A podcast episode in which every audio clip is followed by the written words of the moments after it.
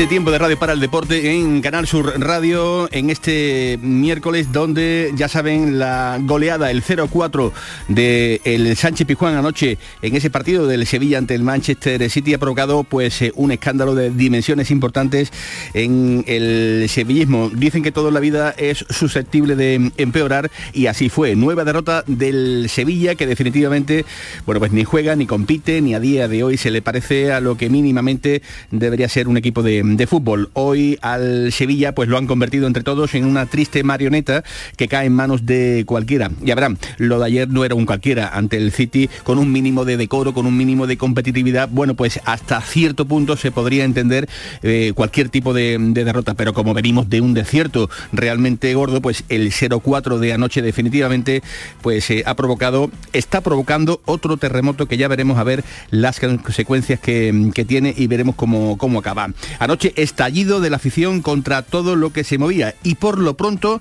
quédense con este sonido que anoche en el pelotazo ya teníamos la posibilidad de ofrecérselo. Eran las 11 de la noche y esto ocurría en las entrañas del Ramón Sánchez Pijuán.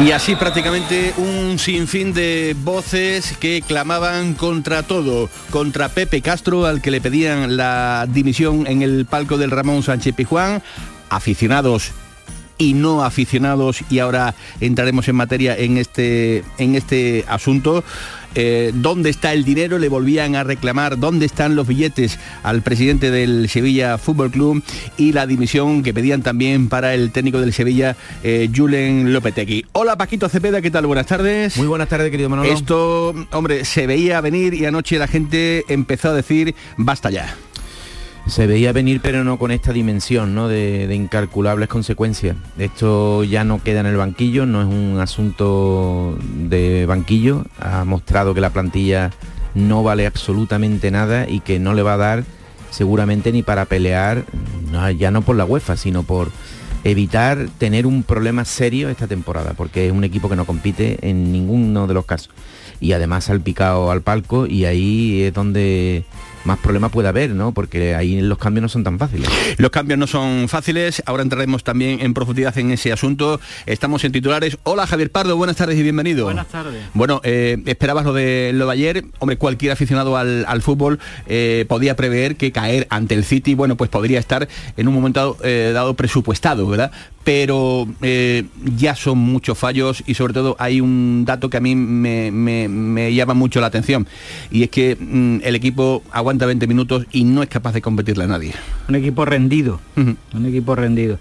Pero si recuerdas y recuerda nuestro oyente, el lunes ya hablábamos de que esto era mucho más que un asunto deportivo, que iba más a un asunto societario, accionarial y yo creo que ya el calao ha llegado a, eso, ¿no? Pues eh, ahí llegábamos también anoche, porque ya les estamos comentando, por si hay alguno que eh, a esta hora de la mañana pues eh, ande un poco perdido con su trabajo y, demás, para eso estamos nosotros, para contarles, ¿no?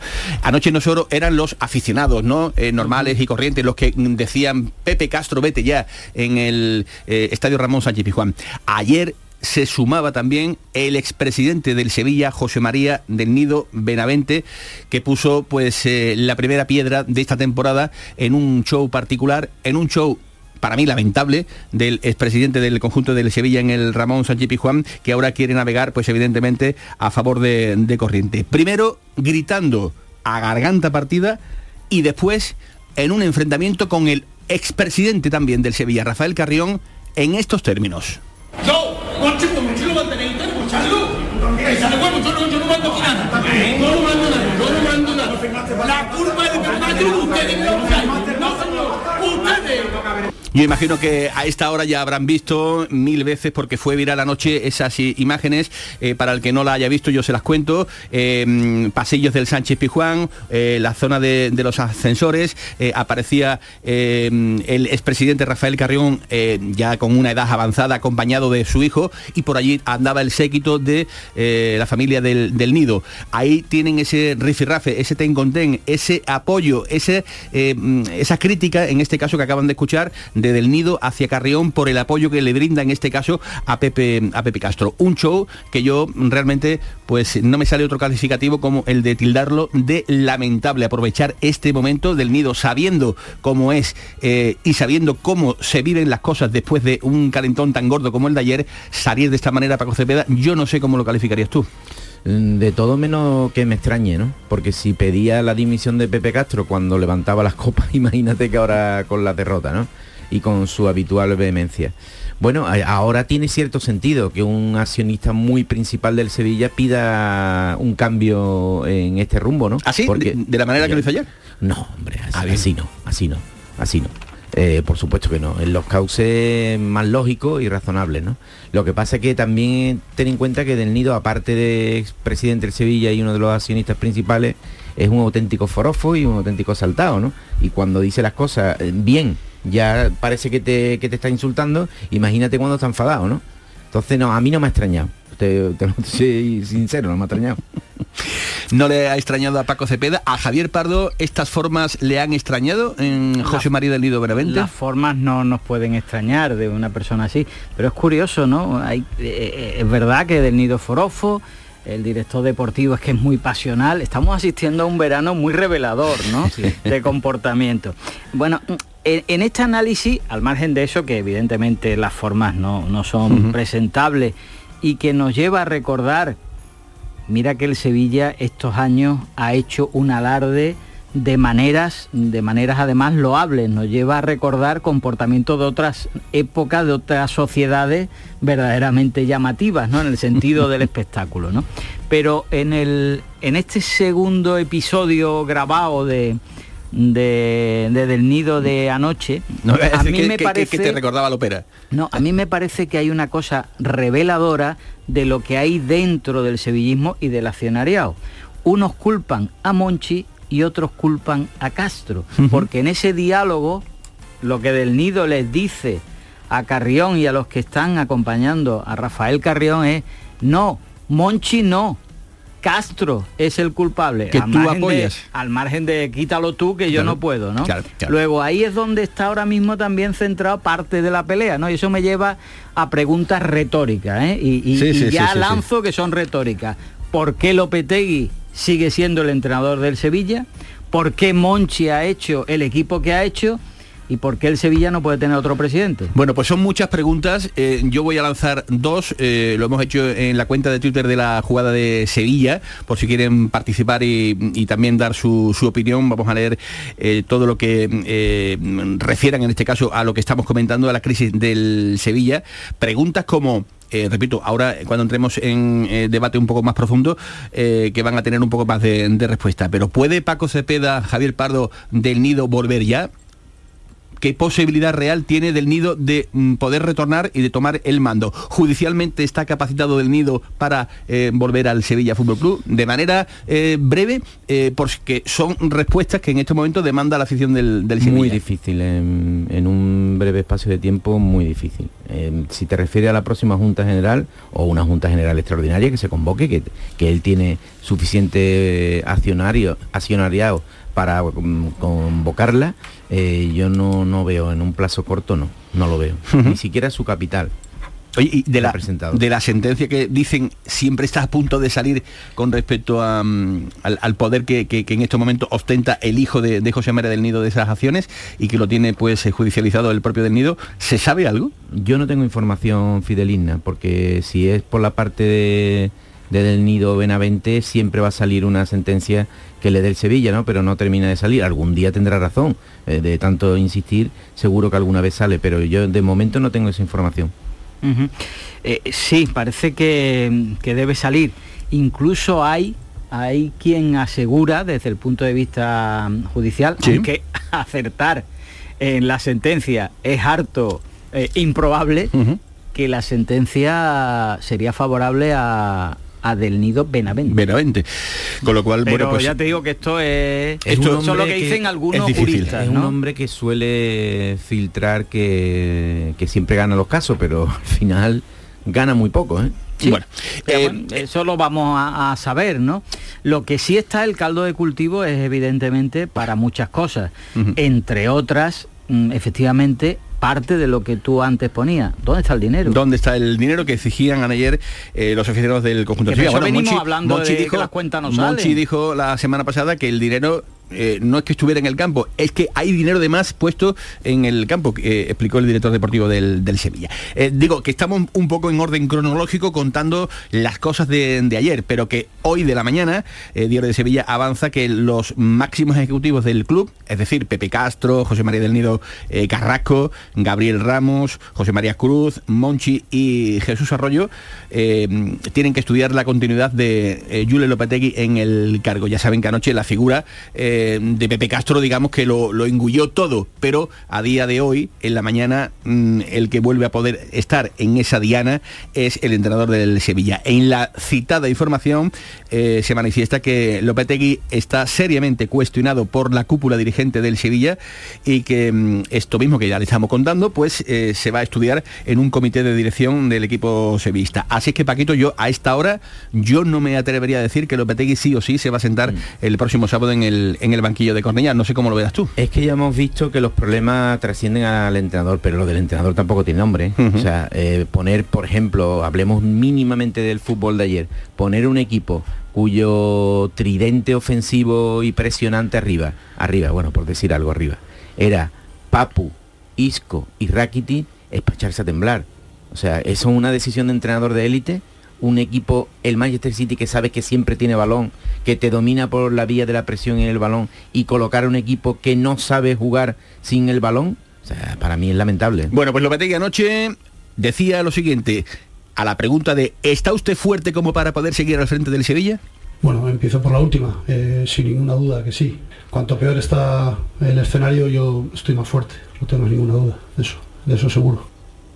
Pues está fuerte el entrenador del Sevilla. Ya veremos a ver si esas fuerzas le dan como para poder llegar al próximo partido ante el español de Barcelona. De todas formas, no creo yo que dependan en estos momentos ni, ni de él.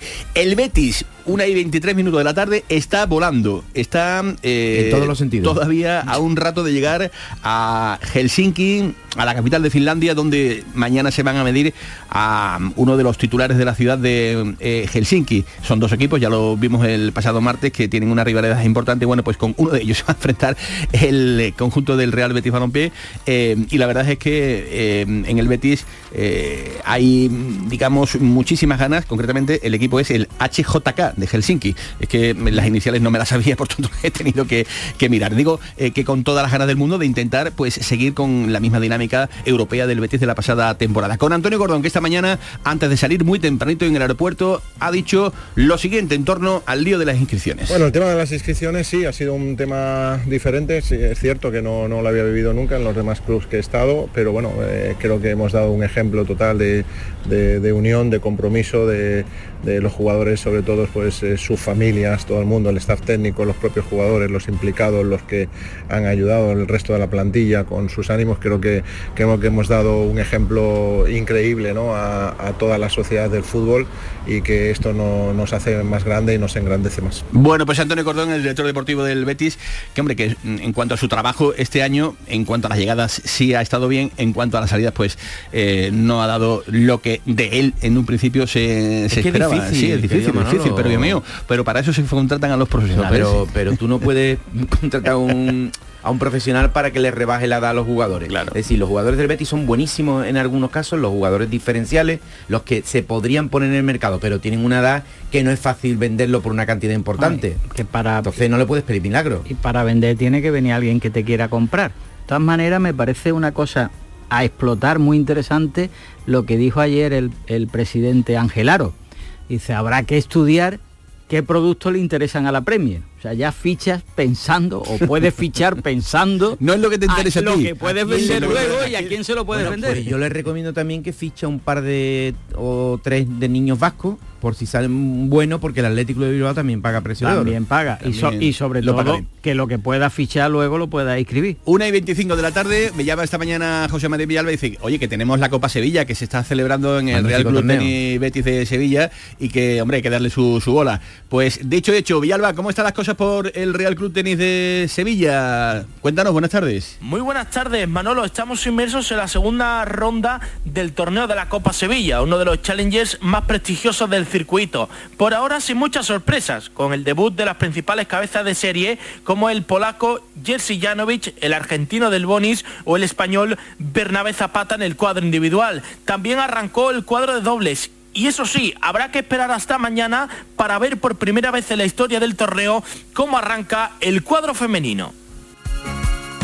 Gracias José María Villalba. Luego eh, información. 1 y 26 de la tarde con Kiko Canterra en la producción, con el amigo, el ingeniero Javier Reyes eh, al frente de los mandos técnicos. Señores, está arrancando la jugada de Sevilla con Paquito Cepeda, con Javier Pardo y con todos ustedes. Sean bienvenidos. La jugada con Manolo Martín.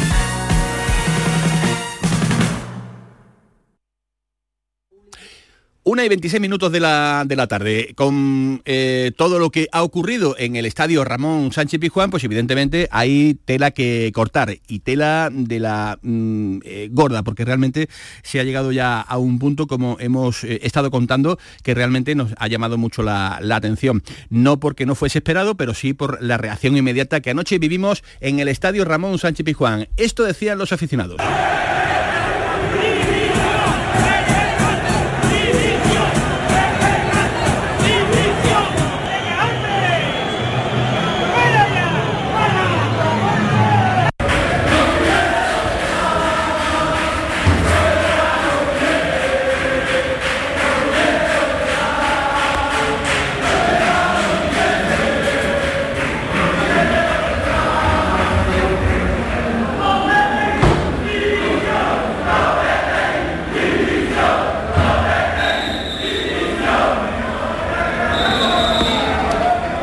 Lopetegui Dimisión, eran, lo acaban de escuchar, lo que gritaban anoche los aficionados del, Sevilla Fútbol Club. Lopetegui evidentemente no va a dimitir de ningún cargo porque no lo hizo en el, en el verano, no lo va a hacer evidentemente eh, ahora. Ayer también lo decíamos, ¿no? Eh, quizás ahí donde puede estar la madre del cordero, ¿no? No se taponó, no se cerró la, herida eh, como, como todo el mundo pensábamos que se tenía que haber hecho porque las relaciones no eran las mejores, porque el terreno no era el mejor como para poder seguir, digamos, una temporada más y afortunadamente o sea, desgraciadamente los resultados y los acontecimientos pues eh, han venido a darnos la razón. Lograr revertir una circunstancia en el día de hoy, en estos días, y pensar ya que con el español de Barcelona, em, Papo Gómez va a poder hacer los 100 metros en una eh, medida de tiempo realmente espectacular, poner a golear a Youssef Nesiri y evitar que por ejemplo, como vimos ayer, eh, Bono eh, siga llorando, porque ayer era una imagen de impotencia la que vimos Paquito en el Sánchez Pizjuán,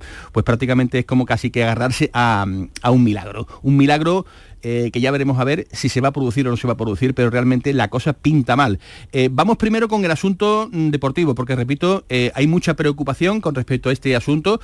a esta hora la situación es que a la una de la tarde estaba previsto que el Sevilla presentase a Januzaj y también en este caso pues al último delantero, a Dolber, que ayer también tuvo unos minutos.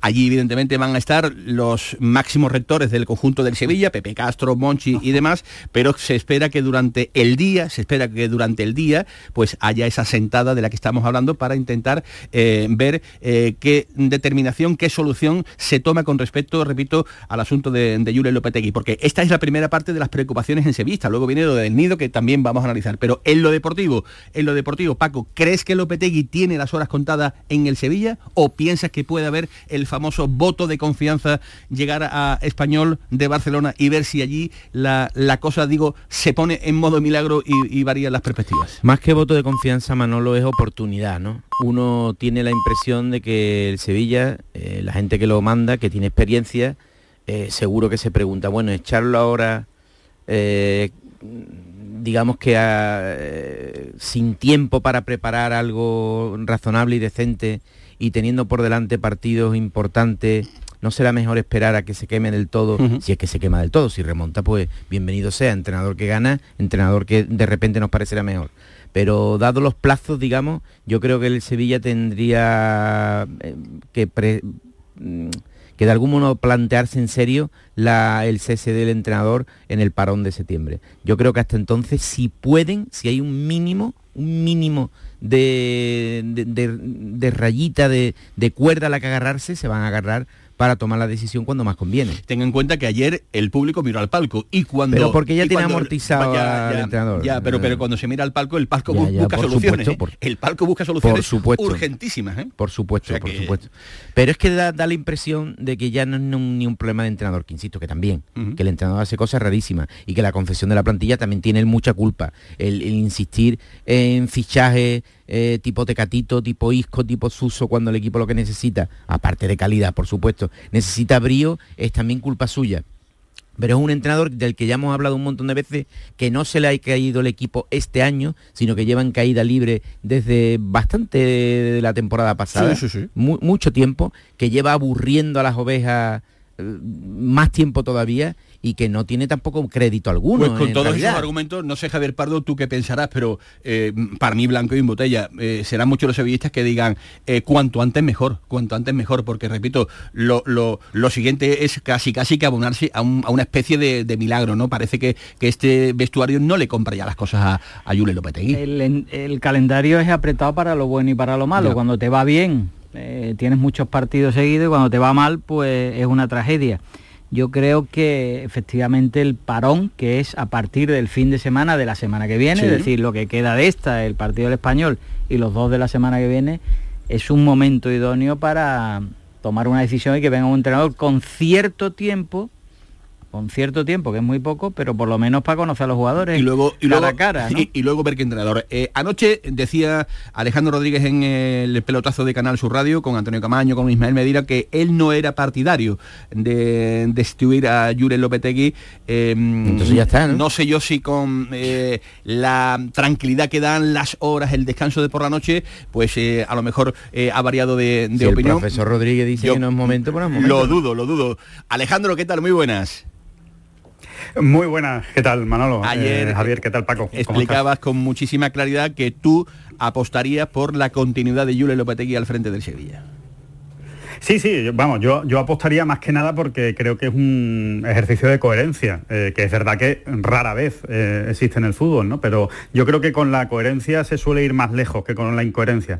El Sevilla lo ha hecho ya rematadamente mal o suficientemente mal este verano, y cuando hablo del Sevilla hablo de todos, ¿eh? hablo de entrenador, hablo de Monchi, que lo ha hecho muy mal, para mí es el peor mercado de Monchi desde que es director deportivo, y, y echar ahora al entrenador con apenas recién empezada la temporada, y habiendo dicho el propio Monchi ¿no? que esta plantilla va a crecer, que, ahora mismo no está en su mejor momento y que hay que dar tiempo a la, plantilla, pues me parece que es una incoherencia. Traer a otro entrenador eh, en, el que yo entiendo que no se creía al 100% hace mes y medio cuando se sentó con Lopetegui y Monchi y los dos se miraron a la cara, se dijeron las cositas y parece ser que los dos estuvieron de acuerdo en que había que continuar y que podía eh, iniciar un nuevo ciclo con este entrenador, pues si hace un mes y medio eh, estaban totalmente de acuerdo en que ese era el camino y un mes y medio después, con un mercado, insisto, rematadamente mal llevado por parte del club, más que por el entrenador, porque el entrenador habrá pedido jugadores, pero no creo que haya dicho quiero que me los mandes el 31 de agosto. Me imagino que el entrenador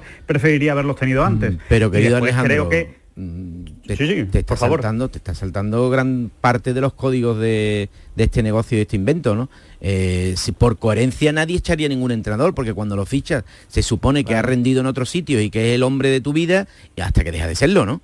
Y este hombre, este hombre, aparte, partidos, aparte, no, no, en tres partidos, no, no es normal. En tres partidos no, ya, había desde el verano sí, ¿no, Paco? desde, el, verano sí. Ya había grandes dudas. En verano se sentaron, ¿no? En verano se sentaron, se, supone, ¿no? La gran se, sentaron, se miraron a las caritas, pero eso es una mentira muy grande. Yo lo que aportaría para... Ah, o sea que se mintieron. Pues claro que sí. Yo lo que aportaría para tomar una decisión en el sentido que sea es ver los bandazos no ya del verano que se le preguntaron a Monchi, sino los que está dando el entrenador. Lo de ayer es inexplicable. ¿eh? Lo de ayer, es, inexplicable. un miedo tremendo. Es de un entrenador que, no sabe qué hacer ya porque no da pie con bola. Esa es mi opinión. Entonces yo creo que un entrenador que hace eso está demostrando que ya ha perdido el rumbo. O sea, un equipo... ¿Pero en qué sentido, Javier? ¿A qué decisión te refieres? Pues mira lo que hemos comentado antes, por ejemplo, el equipo que plantea, luego el equipo que saca en la segunda mitad, pero ¿en qué, cosa concreta, Javier? O sea, ¿qué es lo que no te gustó del equipo que salió? ¿Qué es lo que crees que es un bandazo por parte de entrenador? ¿No, poner un delantero? eso entre otras cosas. Y, mantener a Isco 70 minutos, dos partidos seguidos, me parece que eso no hay quien se le ocurra. Poner a Rafa Mir en una banda cuando e, es, un jugador que está ahí para rematar, a mí me parece una locura. vamos a ver, Alejandro. Eh, luego los cambios que hace me, me parecen irracionales. No solo los de ayer, sino los que lleva que tú quieres alabar a Lopetegui, me parece fenomenal, si en el mundo hay para todo. Yo, yo, no, yo lo que te voy, yo lo, yo lo que te voy a defender es cuál es mi teoría del partido. Sí, sí, sí, sí, a mí tu teoría me parece muy respetable. Yo no te ni, siquiera te pregunto por qué quieres mantenerlo, porque como lo veo tan absurdo mantenerlo, no, es que no me planteo otra cosa. Vamos, vamos a ver, perdóname y qué tercio en la polémica. ¿Cómo que no te extraña la alineación que pone ante un equipo? El City es un equipo de posesión de balón e intenso. Y tú, le planteas enfrente un equipo que solo tiene sentido, si es que lo tuviera, con la posesión de balón del Sevilla, porque no pretenderá que ejerzan presión alguna, porque fue digno de pena ver a Rakiti, Papuisco presionando en línea adelante. O sea, eso era patético. Y eso no lo sabe el entrenador, eso lo, lo sabe hasta Paco Cepeda, que es el peor de los analistas. Imagínate el gran gurú de, de, todas las cosas que es Julen Lopetegui. Eso era evidente, Alejandro. ¿Qué, qué parte buena le veías tú a eso? yo no lo veo así. Explícate tú. Yo creo, explícate tú. Yo creo que lo que busca, yo creo que lo que busca o pretende ayer Lopetegui con, tu, con su alineación, que evidentemente no le sale bien, entre otras cosas porque está ante un gran equipo, es la de tener algo el balón. Pues no digo er, ganar, error, error, como se demostró. No, tener, no, tener algo el balón. Bueno, el, error, como se demostró, efectivamente no le salió para nada, entre otras cosas porque tiene un centro del campo muerto. Muerto absolutamente. Porque ¿a quién habrías puesto tú para presionar? ¿A Jordán? A, este nadie, a nadie. Pero la alineación, la alineación es tremenda. ¿A quién le pones? ¿A quién pones? ¿A Oliver? Vamos a ver. ¿Oliver maratoniano a presionar? No, Oliver, en concreto no, puede jugar. Oliver no puede jugar porque no está inscrito. por eso, pones a Fernando que había jugado los 90 minutos contra Barcelona de central, eh, eh, eh, desgastando. Por eso lo que no pongo, lo que, no pongo es a Rakiti Papuisco, te lo digo mm, sinceramente. No, estaban en el centro del campo, eso, eso no, era la línea, era la línea, era la línea de presión de adelante. Estaban delante, correcto. y no daba pena verlos. ¿No daba pena, de verdad? ¿O, solo me daba pena a mí? Y mantenerlos tanto tiempo. A mí no me lo parece, a mí no me lo parece. Creo que a, posteriori, sinceramente creo que a posteriori es fácil que no, el planteamiento porque salió mal. porque salió mal. A posteriori pero, eh, pero yo lo que creo es que Em, em, déjame que, simplemente dé mi opinión futbolística, futbolística, después estaremos de acuerdo o no, pero futbolística. Yo creo que en el partido de ayer él lo que pretende es, vamos a ver si podemos tener algo de posesión de balón. Creo que con Isco de delantero, de falso 9, podemos tener más posesión porque es un jugador que juega de espaldas, que mantiene la pelota y que, y que en un momento dado puede aguantar, digamos, el balón unos serie de minutos, cosa que no hace ni Rafa Mir ni en Nesiri. Yo creo que en eso estamos de acuerdo. Que Rafa Mir son absolutamente inútiles para aguantar el balón. Pero Isco 20 minutos de fútbol, Alejandro, si es que no tiene para más. Y, además, ¿a quién le filtra? Y es el mejor, la, Javier, la línea, y es el mejor. La línea que Tiene 20 minutos y es el mejor. La línea que puso, ¿a quién le filtra un pase? Es decir, suponiendo que hubiera salido bien, ¿a quién le filtra el pase? A mí. Claro, pero, si, pero el problema, el problema está entonces en lo que tiene, ¿no? También, también, también, por supuesto, también, también, por supuesto, lo que, tiene, pero Jordán, que perdió tres balones seguidos en cuanto sí, salió. Sí, no, lo que tiene, pero también lo que maneja con lo que tiene. Me vais a dar un segundo porque eh, con 39 minutos de retraso, ojo que significativo. 39 ¿eh? minutos de retraso estaba previsto para la una de la tarde la presentación de Janusay y de Dolber acaba de arrancar en el Sánchez Pijuán y estas son las primeras palabras de Janusay como jugador del Sevilla. Bueno, primero muy contento Um, hacer mi debut aquí y espero, espero cambiar un poco la dinamita y empezar a, a ganar. Uh, yeah. First of all, I'm very happy to be here. I'm happy to. Bueno, sí, genial. en primer lugar, estoy súper contento de estar aquí. Estoy encantado de haber disputado el primer partido para este club. Para este club. Estoy muy orgulloso de este club y de mi primer partido. Y estoy, muy emocionado con Bueno, pues son las palabras con traducción para Dolber, el centro delantero que también está siendo presentado. Eh, imagen, Javier Pardo, muy llamativa porque no está sentado con eh, los dos futbolistas, el director deportivo, que lo hace, que está eh, presente No, es- evidentemente en la sala junto a Del Nido Carrasco y a Pepe Castro y a, y a Gabriel Ramos. Pero, Pero- no está sentado en la mesa con los dos pero eh, jugadores. no presentados. podemos decir que sea una novedad No, no, No, no, porque no, no, ya está acostumbrado bueno ya hasta la- Otras veces hasta sí. las jugadoras que, que reciben un reconocimiento. Salen solas al campo esto ya es, Bueno, es habitual pues, últimamente Es significativo un poco porque, digo, eh, el arranque estaba previsto para la una de la tarde. eh, se supone no que los futbolistas han llegado tarde, que podría ser, que podría ser también. Ojo, no descarten esta historia. Digo esto porque eh, efectivamente esta mañana había comité de, de dirección, según me cuentan, estaba previsto en agenda, pero qué casualidad, Miguelito, que hoy con más razón, evidentemente, realizarlo con el asunto de la crisis desde el día de ayer con esa derrota. Han estado hablando e imagino, e imagino que después de la presentación seguirán hablando y tomarán una determinación en un sentido o en otro. ¿Sabes, Y ya veremos a ver lo que pasa. También es importante un detalle, los próximos partidos del Sevilla son fuera. Entonces la presión de grada no vas a tener Vale. ante posibles resultados Bueno. nefastos. Eh, para cerrar, eh, también quiero contar con la opinión de Alejandro Rodríguez. Mm, Me gustaría ser eh, un poquito más breve porque tenemos ya que irnos a, a Finlandia. Sí, te veo nervioso. Sí, estamos sí, que, que- que- que no tenemos tiempo para, No para tiempo, todo. Mm, más. La irrupción de- del nido. Os pregunto directamente, mm, ¿cómo lo veis? ¿Puede del nido, digamos, apretar de tal modo que... mm, eh, dicho de otro modo, ¿qué posibilidades tiene del nido de, de poder acceder al, poder? Alejandro, ¿esto tú cómo lo ves?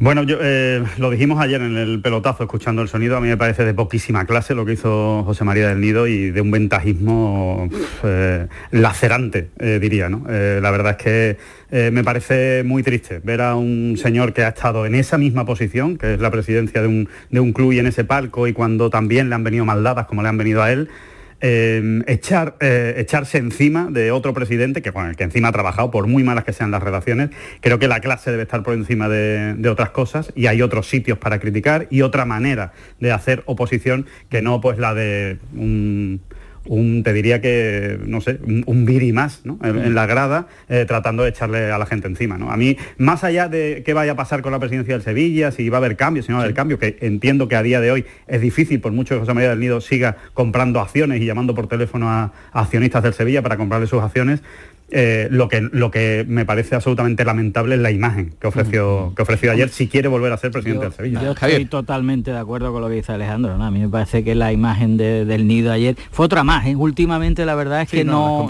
no, no, acierta, ¿eh? no está, Sí, no sí, está sí, sí, fino. Pero bueno, yo cuando pasan mm, estas situaciones en todos los clubes digo lo mismo. Ya esto no es un club, salvo algunos mm, muy pocos, que hay cuatro. Estos son sociedades anónimas, Claro. será lo que los accionistas quieran. Eh, Paquito, Eh, es más largo de explicar de lo que necesita el programa de hoy. Aquí la única Pero verdad es que hay- la familia del nido a finales del 2023 tendría derecho ya a Hace que la el familia del nido se ha dividido. Por eso digo, Claro, familia es del nido. Es que, es que ahí donde está el lío, que la familia A del ver, nido es una cosa, es, y- es del nido Benavente, otra cosa Y, ya y- del y nido Paco, a ver quién tiene el, el poder accionarial Correcto, eh, correcto, en esa fecha, ¿no? Lo dirán los tribunales. Y lo que sí debería de pensar el sevillismo es que si quiere otro modelo, porque otro modelo es el único posible, es la venta del club a un tercero.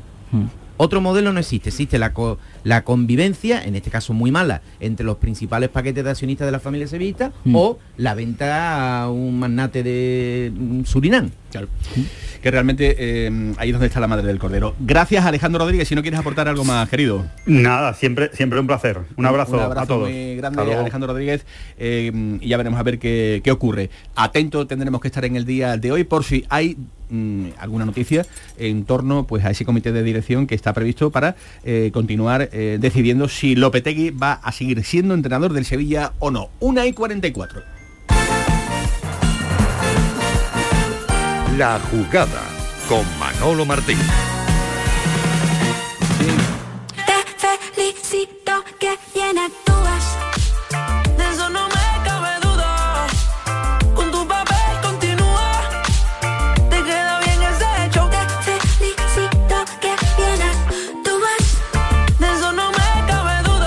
44 minutos de la tarde. Me están pasando aquí el querido Kiki Canterla, Kiko Canterla, un tuit de Erling Haaland con una foto eh, en la que leo, espero que hoy la leyenda esté contenta. Joaquín Arte. Mira, Paquito. Podíamos... Vaya un recochineo de, de Podríamos Haaland. Eso no, eso a la afición del Sevilla, imagínate cómo le sentará. ¿eh? Podíamos llegar a la conclusión de que a Haaland le cabe todo. Uh, sí, sí. Pero sí. es que- además está en una posición que puede hacer este tipo de cosas. Claro. es que estoy viendo, estoy viendo eh, que, que esto es el vestuario del Betis porque está la foto de Joaquín, el- la taquilla de Miranda, eh, la taquilla de Borja Iglesias y arriba un cuadro con eh, la cara de, de La- Joaquín y repito, eh, Erling Haaland ha escrito, espero que hoy la leyenda esté contenta, Joaquín Arte. No, es que eh, a Haaland ya por algunas cositas y, y algunos detalles que le va la marcha, ¿eh? Bueno, pues es lo que está haciendo Vidal en estos momentos con el goleador del conjunto del City. El Betis que volaba esta mañana, muy tempranito, al filo de las 9, salían del aeropuerto de Sevilla a San Pablo.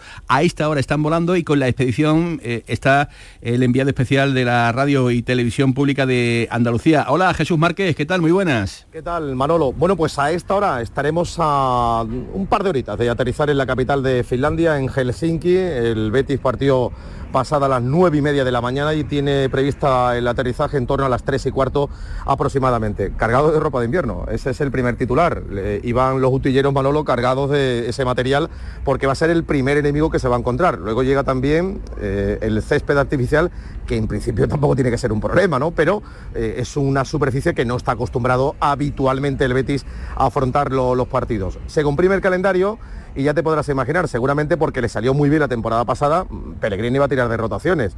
Veremos seguramente los primeros minutos de Claudio Bravo, veremos a Miranda, veremos a Víctor Ruiz, veremos a Pechela, imagino que le dará descanso a Edgar, por delante creo que veremos a Paul, por cierto que Paul jugó también en Finlandia, es curioso ese dato antes de llegar al Betis Deportivo, yo creo que veremos también a Joaquín, veremos a William José, vaya, nada nuevo, le salió muy bien el año pasado al ingeniero y seguramente pues para afrontar este partido frente al Helsinki, que es el, el- líder de, de su liga, como hemos visto, ya está bastante avanzada, pues eh, va a volver a hacerlo el entrenador del Real Betis Balompié. No son excusas ni mucho menos porque el Betis es superior y tendrá que demostrarlo desde la humildad, desde el trabajo en- en el partido de mañana. Eh, tengo por aquí conmigo a Ismael Medina, que imagino que coincidirá. No debe ser un partido difícil para, para el Betis y además eh, hay que saber cambiar el chip. A la vuelta de la esquina también está el partido del Villarreal el próximo domingo, así que es un momento para ver a jugadores que todavía no hemos visto, quizás por el problema que tuvo el Betis de las inscripciones, porque ha repetido muchas alineaciones Manuel Pellegrini y porque le salió muy bien el año pasado. ¿Qué tal? Muy buenas. Hola, ¿qué tal? Muy buena. Yo creo que va a seguir el guion de la pasada temporada, ¿no? Cuando algo va bien, ¿para qué vas a tocar? El año pasado el Betis convivió extraordinariamente bien con muchas competiciones. Ganó la Copa, eh, cayó en octavos de la Europa League en, en Frankfurt compitiendo y, y en Liga estuvo muy bien. Yo creo va a seguir el guion, es decir, eh, va a poner no me gusta llamar la segunda unidad porque el Betis sí mezcla. Eh, no va a repetir Fekir, que cuando está bien sí junto a Canales lo juegan absolutamente todo. Y al final el Betis lo que tiene ya tiene una identidad muy clara, un estilo muy claro de jugar y es saber adaptarse a lo que te- te va a oponer el rival, que es eh, ganas, ilusión, ser un equipo muy animoso, el césped artificial, pero al final el Betis superior, tiene personalidad y es arrancar bien esta fase de grupo eh, para ganar tres puntos en el que se va, debe jugarse el primer puesto con la Roma de Mourinho, que tampoco lo veo extremadamente superior al Betis. Por eso yo creo que va a haber cambios, va a ser un equipo mm, prácticamente diferente al domingo contra el Villarreal y con la ilusión de empezar bien en Europa. Yo no creo que vaya a forzar a, a William Carballo, que se perdió el partido del Bernabéu también por esos problemas en el tobillo.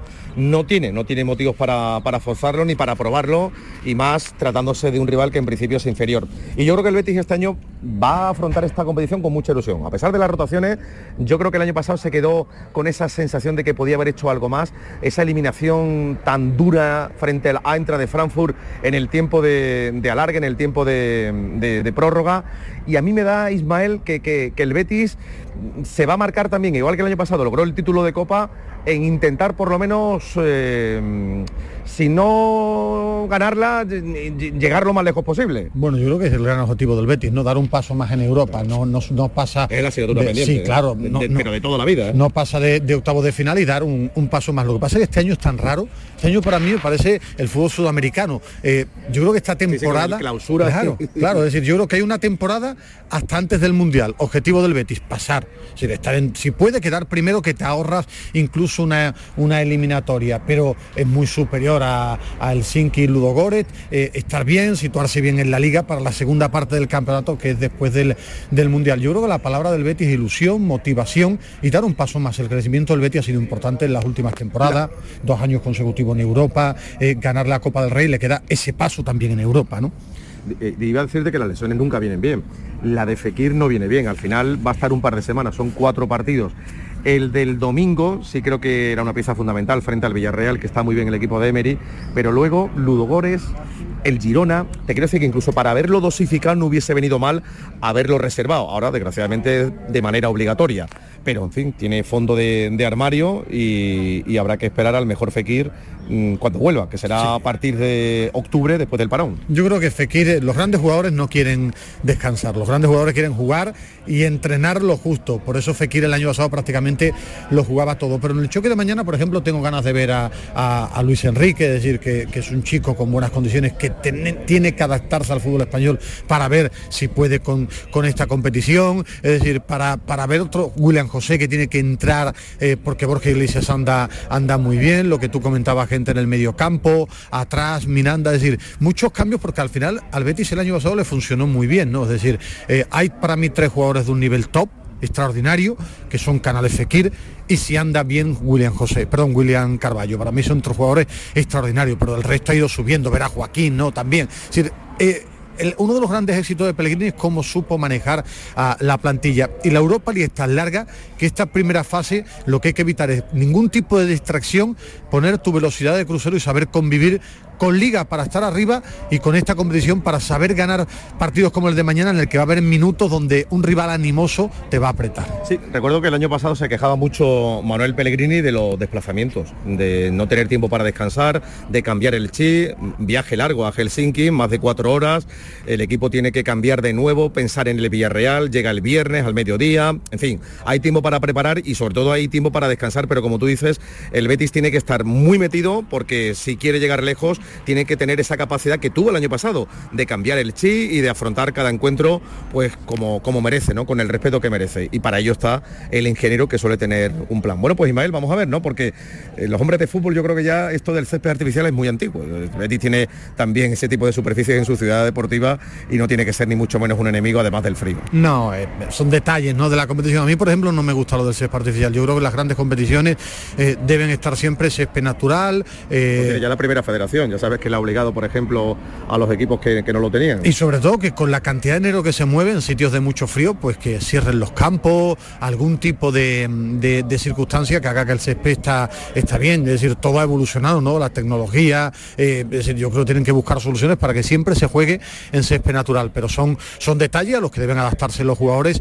Y, y repito, en esta primera fase el Betis debe ser fuerte mentalmente y, y debe demostrar su superioridad en el césped para, para arrancar bien y, y dividir esta temporada tan extraña en la que yo tengo mucha ilusión por ver qué tal hacen los equipos para llegar bien hasta el parón de noviembre bien situado y clasificado en Europa y la segunda parte del campeonato a partir de final de diciembre enero. Bueno, pues muy bien. Gracias, Ismael. A ti, Jesús, adiós. Bueno, pues eh, Ismael Medina, Manolo Martín, eh, como decía él, va a aparecer esto el clausura, el apertura y el clausura de, de la liga, por ejemplo, argentina, ¿no? Eh, va a estrenar mañana el, el Betis su tercera equipación, esa que tiene en naranja, la presentó ayer en la Vuelta Ciclista en la etapa que terminaba en, en Tomares, con Juan P. López, el bético del Trek Segafredo, que ha sido el gran protagonista en el pasado Giro de, Italia y que está teniendo una, eh, una, una vuelta bastante accidentada por las caídas y por una bronquitis que, que tuvo. En fin, eh, con ilusión parte el equipo verde y blanco en su primer partido de la Liga Europa que contaremos mañana a partir de las seis y media de la tarde en la sintonía de Radio Andalucía Información y de Canal Sur Radio. Gracias Jesús Márquez eh, con la última hora del Real Betis Balompié que repito está volando, está casi ya llegando a Helsinki. Esta es la crónica que nos dejaban esta mañana nuestros compañeros antes de partir. Te decía Paquito, me avisaba Paquito Tamayo, eh, ten cuidado con lo de Haaland que está siendo viral y es que Haaland ha entrado esta mañana en la ciudad deportiva del Betis y de ahí esa fotografía que han colgado Pero en sigue redes sociales. igual de hiriente, ¿no? Sí, sí, sí, sí, sí, No, sí, sí, no, se ha venido bueno, lo arriba. matiza un el- poco, si me apura. El, el vikingo noruego. Esta mañana también ha hablado Antonio Cordón. Partido de competición europea con mucha ilusión. Es un partido muy difícil, muy complicado, como todos los partidos fuera de casa, con el hándicap de jugar en un campo de, césped artificial. Y bueno, eh, vamos a intentar traernos los primeros tres puntos. porque hay ilusión ¿no? de hacer un buen papel este año en, Europa. ¿no? El año pasado se quedó el Betis con esa sensación amarga ¿no? por la forma de perder en Alemania. Bueno, creo que la ilusión nuestra siempre es ir partido a partido, eh, entrenamiento a entrenamiento. Vamos a esperar este primer partido a ver cómo se nos producen los acontecimientos y bueno, con, con la ilusión como siempre de, de llegar lo más arriba posible y lo más alto posible. Tiene esa asignatura pendiente el Betis históricamente, ¿no? No ha llegado nunca, por ejemplo, a una semifinal. Eh, ¿Puede ser este el año de, de llegar lejos, lejos de verdad? No, yo digo como siempre, vamos a ir partido a partido, entrenamiento a entrenamiento, vamos a ir viendo los acontecimientos, cómo se van dando, ganar cada partido en cualquier campo, sobre todo fuera de casa, es muy difícil y, bueno, este es nuestro, nuestro primer envite y vamos a ver qué sucede. Las palabras de Antonio Cordón, última comunicación con el Real Club Tenis Betis, eh, ¿alguna novedad de última hora, José María Villalba? La ronda número uno de la Copa Sevilla nos ha dejado la gran sorpresa. Perdió el cabeza de serie número uno y actual ganador del torneo, Pedro Martínez, frente al belga Kopejans. También ganó Jerzy Janovic en un partido igualado frente al portugués Ferreira y el polaco que fuese número 14 del mundo nos dejó destellos del gran tenista que fue. Se produjo una de las imágenes más icónicas, diría yo, del año en el tenis, la descalificación de Moreno Alborán en su partido frente a Del Bonis por hacer un uso indebido del toilet break y ducharse. Para hoy hay una gran parrilla, ya se está jugando el Janovic Taberner, por otra parte Fonio Zapata y por último Copellans Dani Mérida. Y quédate con ese nombre, Manolo, porque amenaza con darnos muchas alegrías en el futuro del tenis. Pues eh, apuntado queda. Gracias, querido José María Villalba, eh, por esa información. Desde el Real Club Tenis Betis estamos pendientes de esa Copa Sevilla. Paquito, tú eres muy de la Copa Sevilla, ¿eh? Soy Siempre muy de la sido, Copa ¿eh? Sevilla porque siempre trae a tenistas que luego con el paso de los tiempos eh, se revelan como auténticos fenómenos de, de este deporte. Bueno, pues eh, estaremos atentos durante el día de mañana y durante todo el fin de semana, pues a todo lo que ocurra en esas pistas donde en su día vimos a Rafael Nadal Parera, Parera. y a Carlos Alcaraz y a infinidad, de verdad. Me dejaría muchos porque es que son infinidad. En el top 10 actual seguramente 6 o 7 han pasado por las pistas de Sevilla. Todo lo vamos a contar aquí en la jugada de Sevilla a las 7 y cuarto en el Mirador y a las 11 en el pelotazo. Pendientes de ese comité de dirección del Sevilla Fútbol Club. El futuro de Julen Lopetegui está ahora más que nunca en entredicho. Una y media se quedan ahora con los servicios informativos de Canal Sur Radio. Sigan disfrutando de la radio.